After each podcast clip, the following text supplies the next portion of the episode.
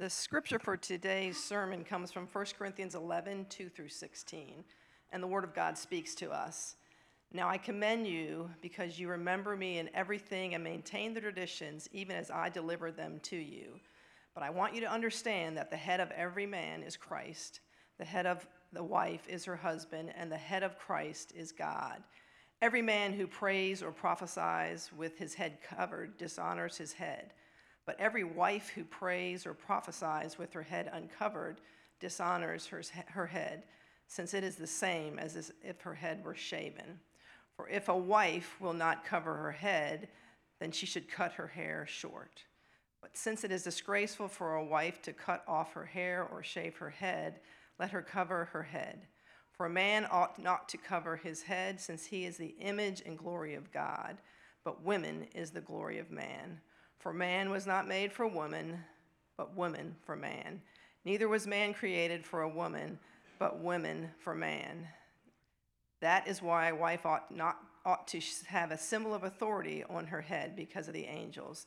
Nevertheless, in the Lord, woman is not independent of man, nor man of woman. For as a woman was made from man, so man is now born of woman, and all things are from God. Judge for yourselves is it proper for a wife to pray to God for her, with her head uncovered? Does not nature itself teach you that if a man wears long hair, it is a disgrace for him? For if a woman has long hair, is it her glory?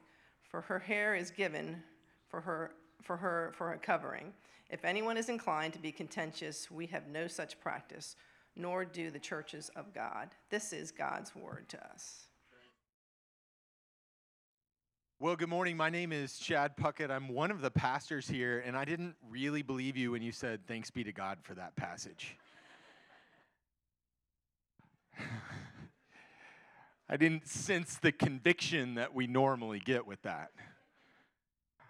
This is obviously a challenging text. Uh, there's no way around that. This is one that provokes big questions, big feelings some of, some of you are leaning in. Most of you are like cringing a little bit. If you're uh, alive right now, you're cringing to some extent. Uh, and, and, there are others that are like, how can I get out of here as quickly as possible in this? Uh, I, I just want you to know that this passage isn't coming to us lightly. We're not, we're not, we weren't just sitting around saying, hey, guess what? Let's talk about this this week. This this week. We wanted to to just continue our walk through First Corinthians. And that's where we've been. We've been in it for months, and that's where we are today. And I just want you to know that this passage in particular uh, is more relevant, relevant than we give credit. There's more going on here. And in a world at war around gender issues, our culture is being led to believe that gender is simultaneously nothing and everything. It's also one of those things in which just having a conversation around uh, topics regarding gender is like fraught with what seems like minefields. It feels like you're running through this spot in which there's not a word that I can say that is going to uh, keep everybody okay in this. And guess what?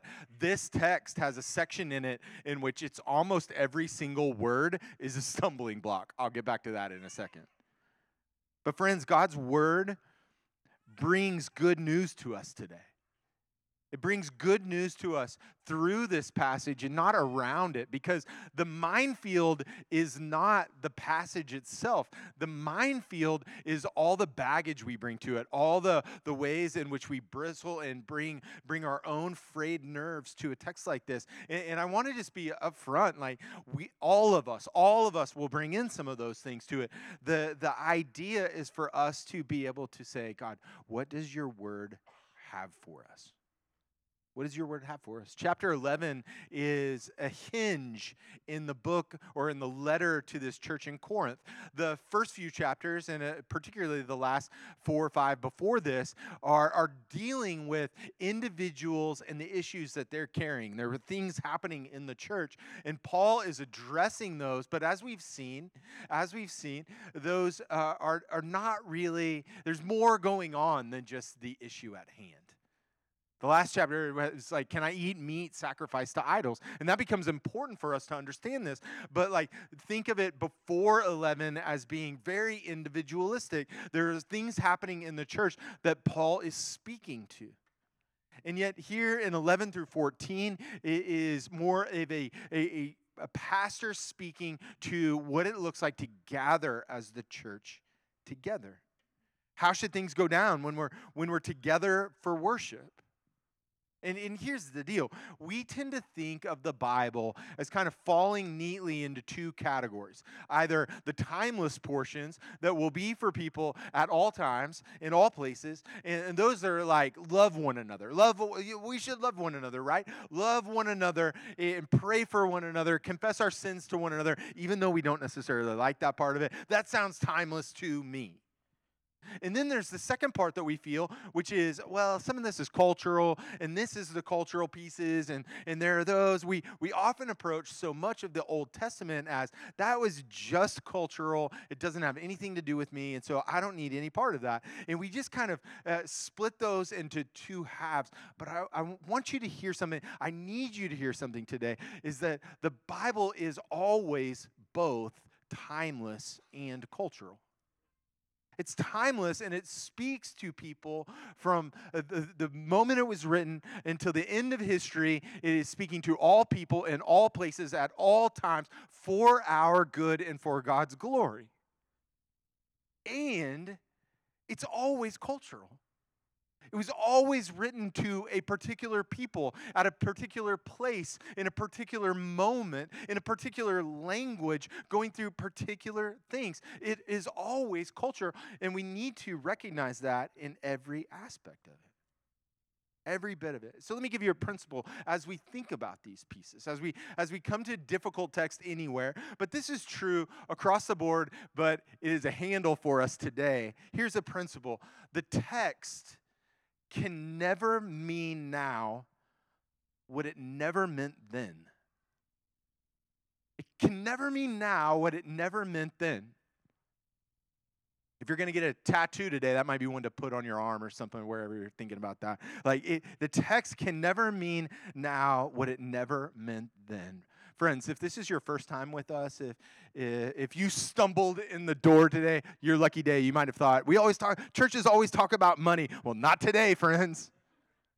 Not today. If you're here visiting with us from with family here for any of it, we're thankful for you and all of it. We are a Bible honoring church. We're a Bible honoring church, which means we are going to preach through books of the Bible. There are moments in which we step aside for different things. We'll take topics at different times. But our regular rhythm and practice is that we're going to walk through books of the Bible and we're not going to avoid difficult minefields. We're not going around them. The Bible is God's authoritative word spoken over his people, and it is, it is there, every bit of it, for our good. And so the challenge in that, the challenge is is like how do we walk this out? What does this text mean for us now? Even where our society and our culture is different. We've got to find we've got, we've got to find out how to faithfully obey whatever we discover to be God's revealed will in the text. Though it's challenging, and there are challenges here. But these challenges are, are there leading to faith in a much bigger God, a much bigger design for how we're to go through it. It's a bigger God than we, than we tend to acknowledge. So there are challenges here, but friends, there, there's also relief here. So let me, let me just kind of like re- relieve the pressure let me li- relieve the pressure. Like there's there's not a, a commemorative set of, of different bonnets for all our ladies as you walk out today. There's none of that. We don't have it lined up for you to have my haircut walking out of this. Men, there's none of those things. Like, but we do need to do the work of saying, Paul speaking to a particular culture, how does that apply in our culture? Because we're not walking away from it. We're not ignoring it. We're not just saying, hey, there are parts of this that we, we don't, don't really apply to us. No, all of it applies to us. But the, the idea is, how does it apply in our moment and our culture? That's the work that we have to do. There's also a feast here for us, a feast that, man, that is in and through the text for us to understand and see this God is glorious. And he's doing far more than we even recognize. And so uh, uh there are going to be three turns today, and I'll try to lay this out and I'll try to help you when we make these turns. But I'll, I'll start with this. There are areas in which uh, there tends to be agreement in this text. I, and maybe you're sitting there like, no, there is not, Chad. There are areas in which there is agreement in the text. There are also areas, this will be the longest portion of this time, but like there are areas in which there are massive stumbling blocks. And you're like, yes, no kidding, Chad. There are big stumbling blocks here. And so I'm going to ask you to just like hold on tight, keep coming with me, stay with me until the end, because the third turn for us in this is that there are some unavoidable, unavoidable application points for us in which we live out this this passage in really meaningful ways. And so I want to pray for you, and I desperately need you to pray for me. And let's ask God to, to work on us today through His Word. Father, we come to you by faith in Jesus and in the power of the Holy Spirit. Your word is perfect to train us in righteousness, correct us in our error. Equip us for every good work that you have for us. Uh, help, help this passage to make sense to us and for its application to be helpful. God, help us to resist the urge to sit in judgment over you and your word. Holy Spirit, work. Keep, keep me from doing anything, anything contrary to your word. We want to follow your direction. We want to follow your guidance. Lord Jesus, meet us this morning in and through your text. Help us to see your good news through these words and how you are so much bigger and more loving than our brains even imagine. We pray these things for your glory and our good. Amen. Okay? So let's dive into an area of agreement, an area that, that is as straightforward or kind of straightforward as we get. Uh, buckle up because we've got some work to do. I'll pick it up in verse 2 where he starts with an interesting spot. Now I commend you because you remember me in everything and maintain the traditions, even as I delivered them to you. Pause right there. We're going to pause. Uh, I commend you. Paul has, uh, has written this letter essentially uh, correcting their behavior. Almost every line of it is corrective in nature. Though he is encouraging, he, right here he's like, I commend you. And you're like, wait a second, everything after this is a bit, of, it's like, wait, not, this is not it. In fact, the very next words are, but let me tell you this. Let me tell you this. This is like a parent or a teacher, but I think parent is more helpful because teachers didn't really love me so much. So I think parent is more helpful in, in that a parent that's like, I know you're trying. I know you're trying, but it's not working, and you're missing the point. I know you're trying. That's what Paul is doing right here. I commend you, church. I commend you, little church, for what you're doing and where you're at in this, but it's not working. And he goes on in, in verse 3 But I want you to understand that the head of every man is Christ. The head of a wife is her husband, and the head of Christ is God. Every man who prays or prophesies with his head covered dishonors his head. But every wife who prays or prophesies with her head uncovered dishonors her head, since it is the same as if her head were shaven. For if a wife will not cover her head, then she should cut her hair short. But since it is disgraceful for a wife to cut her hair sh- or shave her head, let her cover her head. You might be thinking, this is the part that we agree on. this is the spot. There's stuff here that is really for us and for, for us to understand it, we need to uh, kind of anchor in three things. Anchor in three things. This is this is good for us. Anytime we open God's word, it's helpful for us because we need to know what the text actually says. What it says. Who it's speaking to. What is the context of the text? That's the broader context of 1 Corinthians and Corinth in general. And then historically, what do we know about how this played out? What do we know historically? Those three things are really important. And so the first point of agreement from this passage, from these words that we just read, the first point of agreement is that men and women are participants in the worship gathering. Men and women are participants in the worship gathering. Verse 4 says, Every man who prays or prophesies. Verse 5 says, Every wife who prays or prophesies. Don't miss what is critically important about this passage because of all the landmines that you feel in your heart right now. Don't miss what's going on then and now. Women are said to be praying and prophesying in the public gathering of the church. He's not telling anyone, men or women, to participate in public prayer or prophecy less.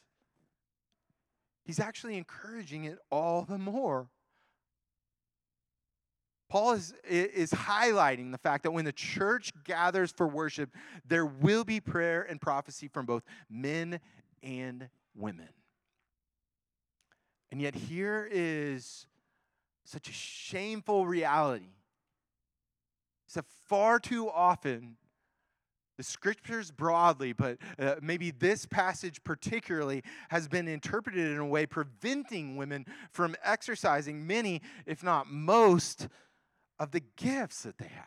The gifts given to them by the Spirit of God, the Holy Spirit that's actually given them to them. And many women have been crushed by being told that their gifts are not real, not useful, not helpful, or not welcome in the church. And yet, our text right here quite clearly says every woman who does this, every man who does this, in it, there is a part to play.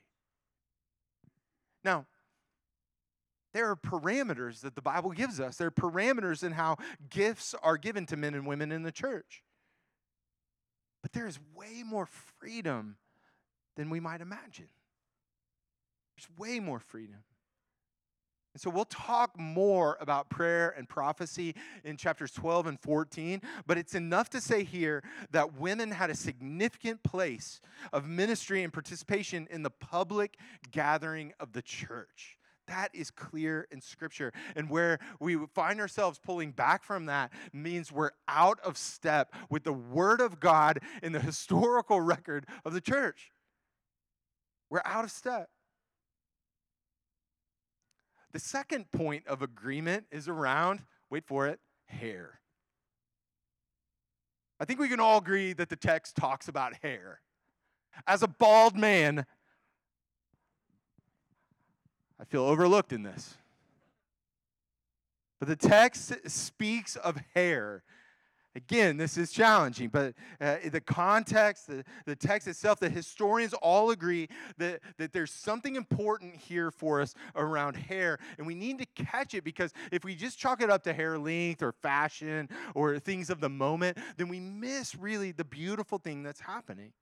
And so we'll go through some of the difficult points of this, but to, to highlight what's going on in the larger discussion around hair. In verse 6, says it's disgraceful for a woman to cut off her hair or shave her head. And in Corinth, a, a, shaved head was a shaved head on a woman was almost certainly punishment. It wasn't a fashion. It wasn't a fashion or some statement making uh, like making sense of some rebellion that's happening. Uh, instead, it was a mark of crossing lines societally. It was significant. It was making a statement in, a, in the worst of ways. It was the scarlet letter uh, in, on our heads. In, in regard to where the verse speaks to short hair or shaved context, like context is helpful, and the, the historical record is helpful as well. Historian Bill Winters shed some light on this for us. Unlike the men whose hair was shaved, a woman whose hair was cropped or shaved had been publicly humiliated as an adulteress. Like, so we've got to catch this. Like, uh, don't get hung up on what, how short are we talking about hair in this. Like, catch that hair is a significant part of this discussion, and it is something that we need to like get our minds around. What's happening in this moment? It is a mark of shame in this culture. And so we've got we've got some real questions that are going off right now. Like, like, wait, are we saying something about how this happens? We've got to ask ourselves something. Like, what is Paul speaking to? Is he putting a mandate on, in which at the end of this, the unavoidable application is like hair length, how many inches are, are this or that? No, like, but how does this factor into today, where we live? Because the context of, of 1 corinthians is one where we're having these repeated conversations of all these people have been eh, moving out from going to pagan temples and, and making sacrifices at all these temples. Just the chapters before were like can we eat the meat sacrificed in these temples? Is it okay for us to do this? And paul's like no there's much bigger things going on. It's not about the meat. And paul's making a really important statement right here as he's talking about about not individuals sharing, eating a meal, but he's talking about the church gathered. And in, surrounded by temples worshiping other gods, Paul's making a big statement in which the church is not to confuse those around him. The church is not to worship like those temples. The church is to be set apart for different reasons. Don't add to confusion uh, around hair or activities or any of these types of things. The church is supposed to be different. Now, let me give you a picture of this. Let me give you a picture. My family lived overseas for a while. We lived in, in, in a Muslim context. So everything around it, it was 100% Muslim in this area, and, and uh, it was wonderful but every corner had mosques. Every corner was a mosque and, and so many of the people in our in our city in our area so many of those people were covered.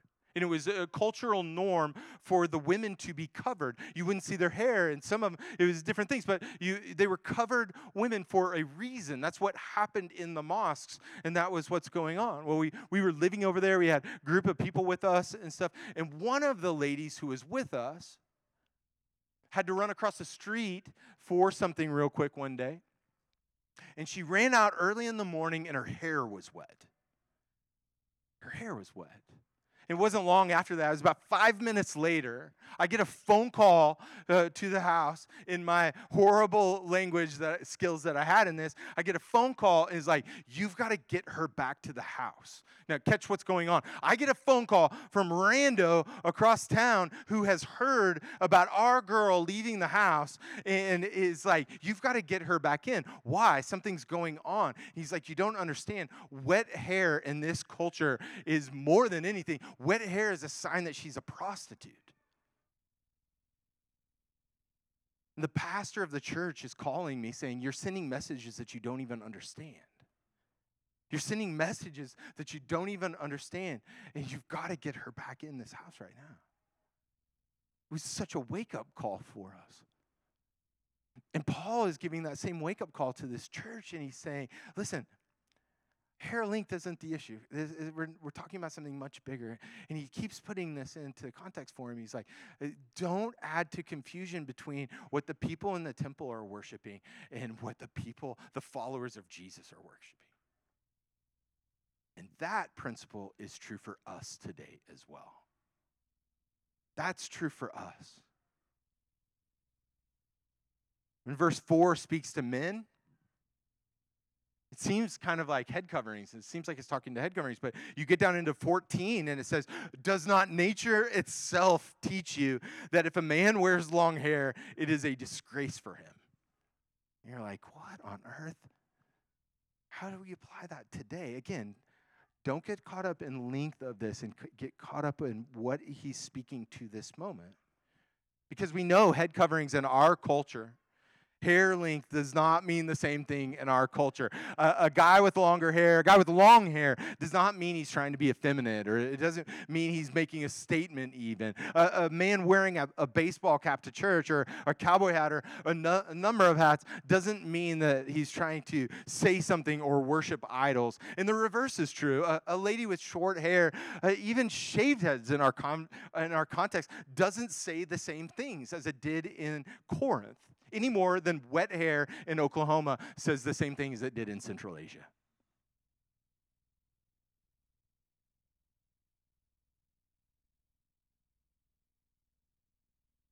So, what is going on? Well, Paul's saying that, that our lives, even our bodies, are not to cause confusion are not to cause confusion to the world around us. They're not to lead people to think, wait, what is happening here? What is happening? You know, and I'm, I'm thankful, I'm thankful for so much uh, work that's been done around this. And one of the, the things that we read was around uh, Dr. Amy Peeler.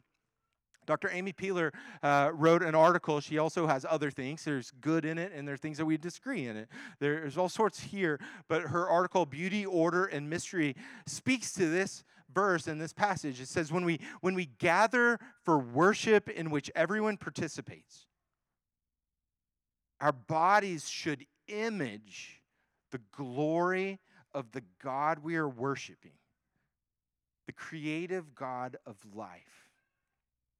And so when the church gathers, what's the principle that we're, we're seeing in this? When the church gathers, how we present ourselves matters. How we present ourselves matters. Again, we're not talking fashion, so don't get wrapped up in should you wear this or that. Like, but it's like, are we communicating something? Yes, we are. We're a living testimony to the God of creation who became incarnate. And there's to be no confusion as there is in the temple, as there is in our culture. Paul's saying that, that even our bodies are speaking to a much bigger reality, especially in a context in which the Spirit is active through prayer and prophecy. And so let me shift to my next turn. Let's get to the controversial stumbling blocks. We're, we're already in them, so we might as well address them. we're, we're already neck deep in them. And we're right here in verses three through five. You can see, like, this word that comes up again in it is head. And head in verse three trips so many people up. And the struggle, what gets people is does head mean uh, authority? And does head mean like boss? Or does head mean source? Like, like a river, and the, the head of a river is a source. Uh, what, what do we read, and how are we supposed to interpret head? Well, I'm going to I'm going to speak how I, have read this and, and, feel conviction around that the word does, in fact, mean authority. And that the witness of Scripture speaks to uh, Jesus being co equal with God, co eternal with God, and yet also the same God, the same Jesus who's like, I am the one under the authority of the Father. And yet Jesus is, is every bit God the Father. Every bit distinct, different from the Father in person and role, and track with what's going on here because we've got this word that's going to be a stumbling block for some. Head. Uh, the, here is this. Uh, ladies, hear this. But track with what Paul's speaking to. If Jesus is under, under the authority of the Father, Paul's saying, he, he's saying, just as the Father and the Son are distinct and different, they're not interchangeable, the Father isn't going to one day decide he's the Son. And the Son isn't going to one day decide, I think I'm the Father now.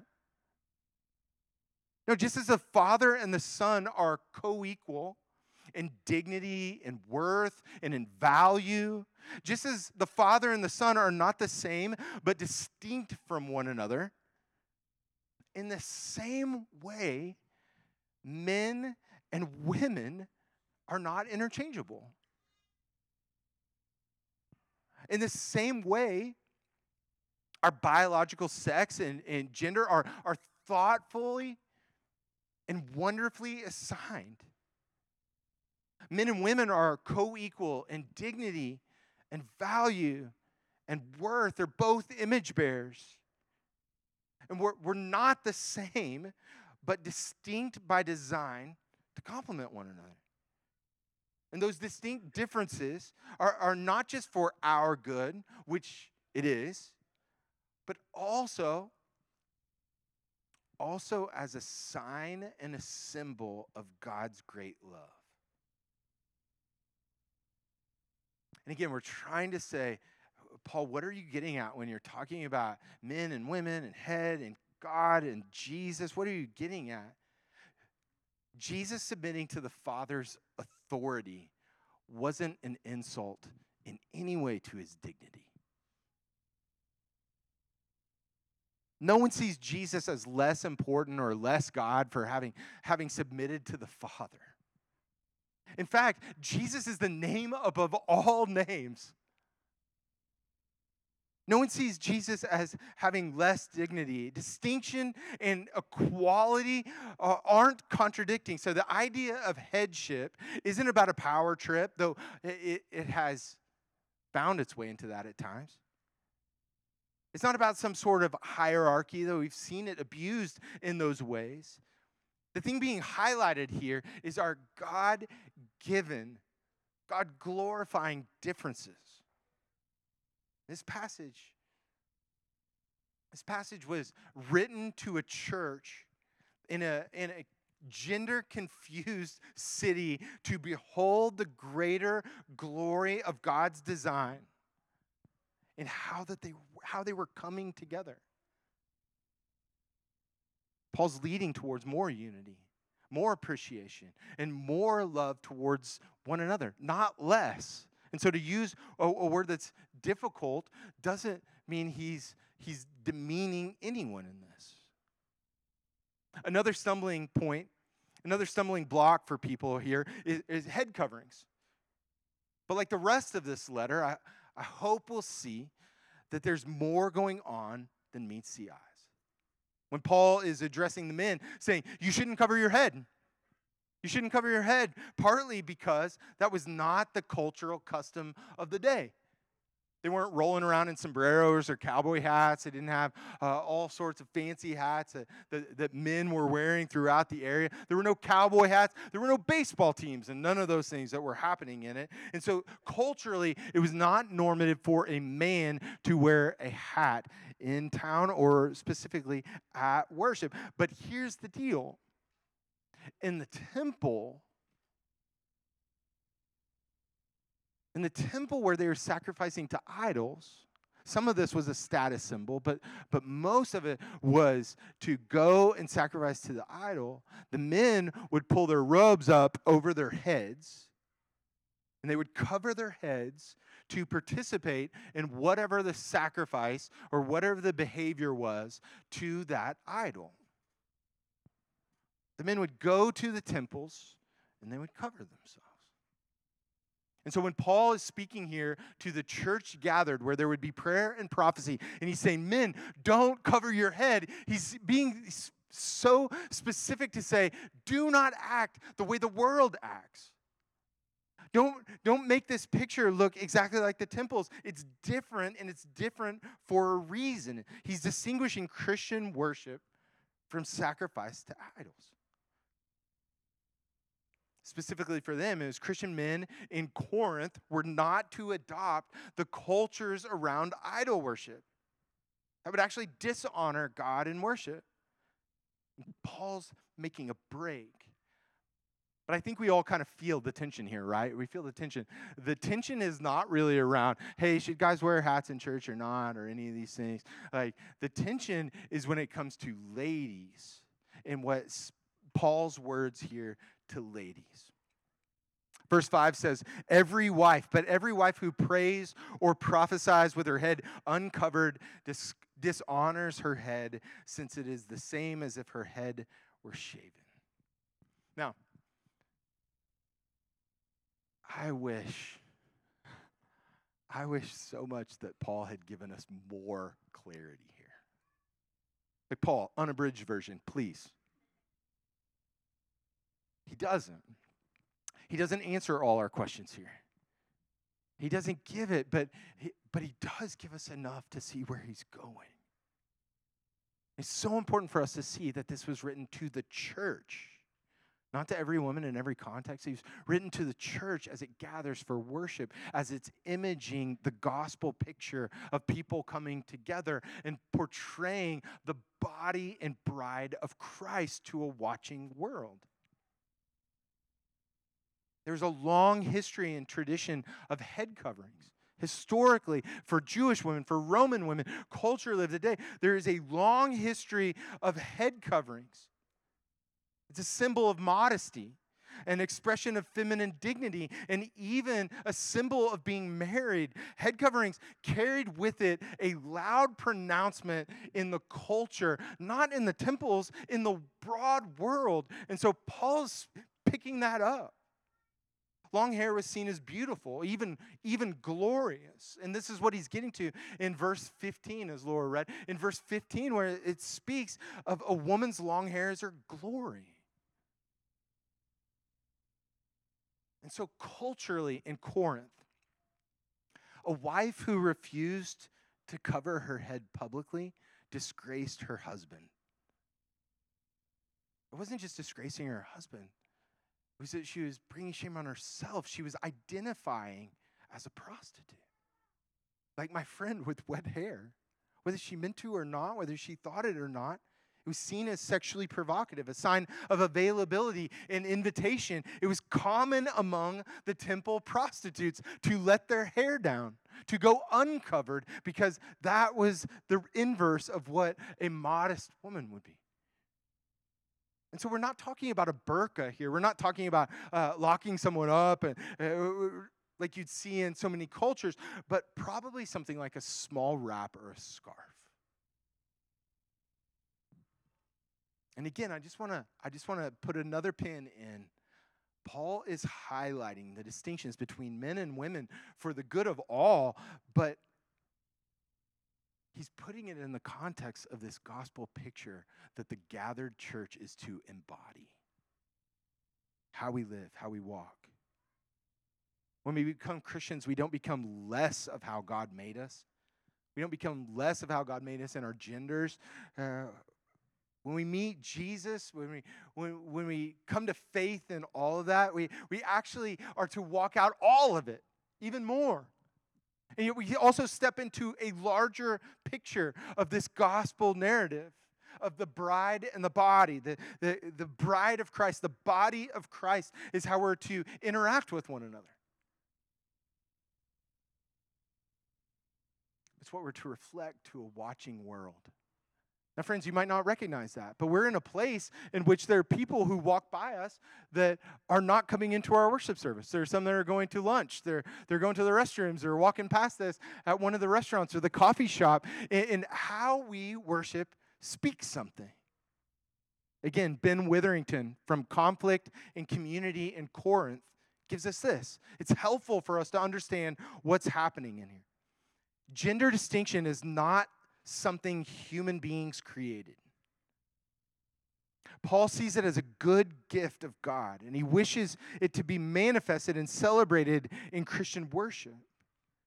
He doesn't believe that there is some neutral core of personhood that has nothing to do with sexual identity, nor does he believe that sexual distinctions are or will, will be obliterated in the order of redemption.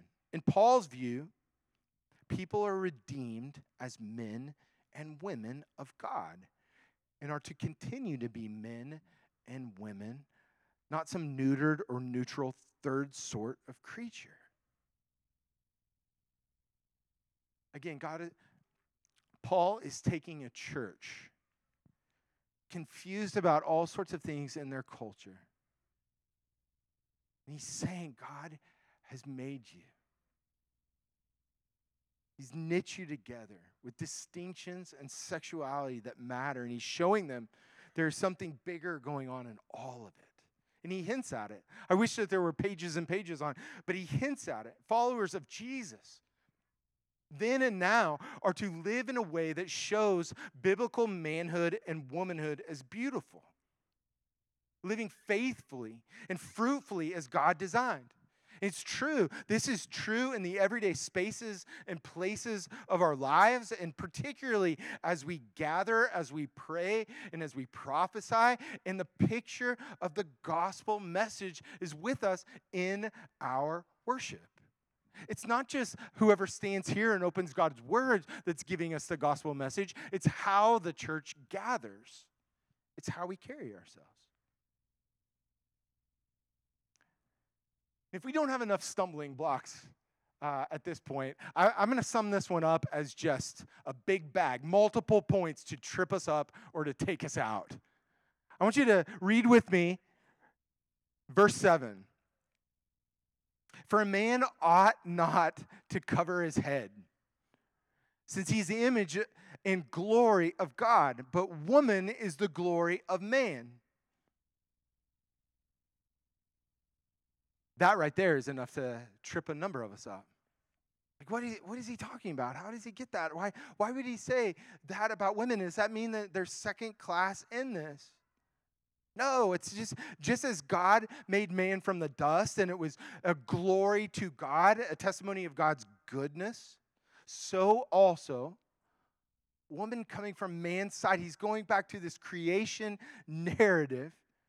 Woman coming from man's side is a blessing. It's a glory to man, a testimony of the goodness of God's original design in Adam. If that's still a stumbling block, and it might be, hold on, Paul's not done.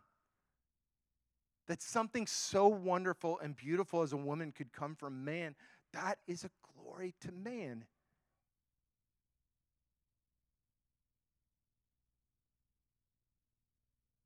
Paul is stepping into this. He's showing that these differences are based upon something more than culture, but the very nature of God and creation. His, his reference to the creation order, he, he speaks to this symbol of authority. Pick it up with me in verse 8. For man was not made for woman, but woman for man. Neither was man created for woman, but woman for a man. This is why a wife ought to have a symbol of authority on her head because of the angels. Okay, let's take that. I'm hoping because of angels is just crystal clear for all of you, and we can just move on. A symbol of authority. Again, here is Paul tipping his hand. This symbol, this is a picture of something much bigger. It's not find the haberdashery and get the right head covering. No, it's a symbol. We're, we're living symbols on how we carry ourselves, how we show ourselves, how we gather together, how we're to walk this out. There were people under authority. There were people uh, led and changed by this living God. And if that's not enough, it's like it, he gives this comma because of the angels. And there's so much speculation right here. What is clear for us is that there's more going on around them than they even gave credit for. There's more going on. Now, catch this. There was more going on with how they were dressing, with how they were wearing their hair. There's more going on with that. They were taking on the form of idol worship in their community, whether they meant to or not. They were taking on and they were putting out a picture that was different than the gospel picture that we have. And then you have this. It's, it's, like there's people in your culture that are watching, and so often we don't even think about it. We don't recognize that there are people around us that are paying attention to how Christians live. And the more that we distort the picture, the more they say, I don't want any part of that. I don't even believe it. And Paul even pushes it one step forward, and he's like, it's not just that you might not see the gospel, it's not just that your neighbor might not see the gospel, it's that there are actually things happening in the spiritual world that you're not even, you're not even aware of, comma, because of the angels. There are things happening around us that are more than just flesh and blood, that are more than just our eyes can see, our eyes can understand. And I want you to see the beautiful way in which Paul speaks to the tension. As we end this, Paul, Paul gets it. He throws in this connector, nevertheless. Nevertheless. It's like Paul has it broken down like me. These are stumbling points. Nevertheless, verse 11. In the Lord, woman is not independent of man, nor man of woman. They're connected. There's a connectedness here. Verse 12, for as woman was made from man, so man is now born of woman, and all things are from God. Nevertheless, if this trips you up, nevertheless, if, if you think that there's somehow a hierarchy that's being set up, that, that somehow someone is lesser class citizen, he's like, no, catch this. It isn't just that ladies came from inside. That's not how it is anymore. Now, every man also comes from a woman. There's an interdependence here, and that is beautiful, but it's also, it isn't just biology that's happening, it's God all are from God. All things are from God. Our differences aren't meant to divide us. But in God's design, we are interdependent. As man, as much as women are made from men, all men are now born of woman. Mutual blessings to one another. And so, quickly, I want to walk through these unavoidable pieces of application for us. The first one is this our reading of Scripture matters. If you have heard nothing else today, how we read Scripture matters. We don't just get to say, oh, I don't understand that, moving on. Uh, we don't just get to say, I don't like that, moving on. How we read Scripture matters. That's why we spent time at the beginning talking about context. The actual words of the text are matter to us. The context surrounding it, the historical uh, artifacts matter to us. All of those things matter. But I, I'm thankful that Paul throws in these two verses, 13 and 16, because essentially he says, he says the same thing. How you read these things matters. Verse 13 says, Judge for yourselves. Judge for yourselves. Verse 16 says, if, if, anyone is inclined to be contentious, we have no such practice, nor do the churches of God. You see, he's not saying, hey, everybody just gets to make up whatever we want about these things. He's not telling us that we just get to, each one of us, kind of figure out what makes sense in your own head and live it out. This isn't just everybody's interpretation is the same and you get to do whatever you want to. No, no. Paul knows this is going to be difficult. Paul knew what he was saying would be challenging, and it still is today. Our response tells us something about our hearts. Are we bristling like the Corinthians throughout this letter of like my rights, my freedoms, my name, mine, me, and mine? Or are we saying, God, you are doing something much bigger than just putting a people in a room together for an hour and a half on Sunday? The second thing I would highlight in terms of application for us, first thing being like how we read scripture matters. The second thing is that our God assigned gender distinctions matter. I'm sure there are those, I'm sure there are those with us over the course of the morning who've been wrestling with confusion or anxiety around these issues. And I want you to hear that I'm glad you're here. Glad you're here. We are glad you're here. God has not turned his back on you.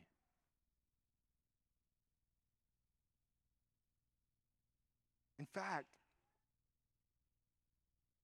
he's not freaked out. He's not pushing you away. He's not embarrassed of you. He sent his son. He sent his son for sinners like you and me. And in a moment where the world around us is at war on the issue of gender and identity, where the church is made out to be an oppressor and sometimes is, I pray we'll be a people of wide open arms where everyone is welcome regardless of your struggle with gender and sexual temptations. May we be people, individual followers of Jesus, living faithfully by God's word and loving those around us who are struggling because we've been loved and we too are struggling in so many ways. The third thing is our gathered worship matters. It's far more than just fashion, it's, it's how we do this. So if, if you think that you can come and just be a solo act in here, it matters. It's part of the picture. The church and our worship together is an embodied testimony to a watching world. And where we blur the lines in any area where the scripture gives directives, we end up distorting the picture of the gospel to those around us.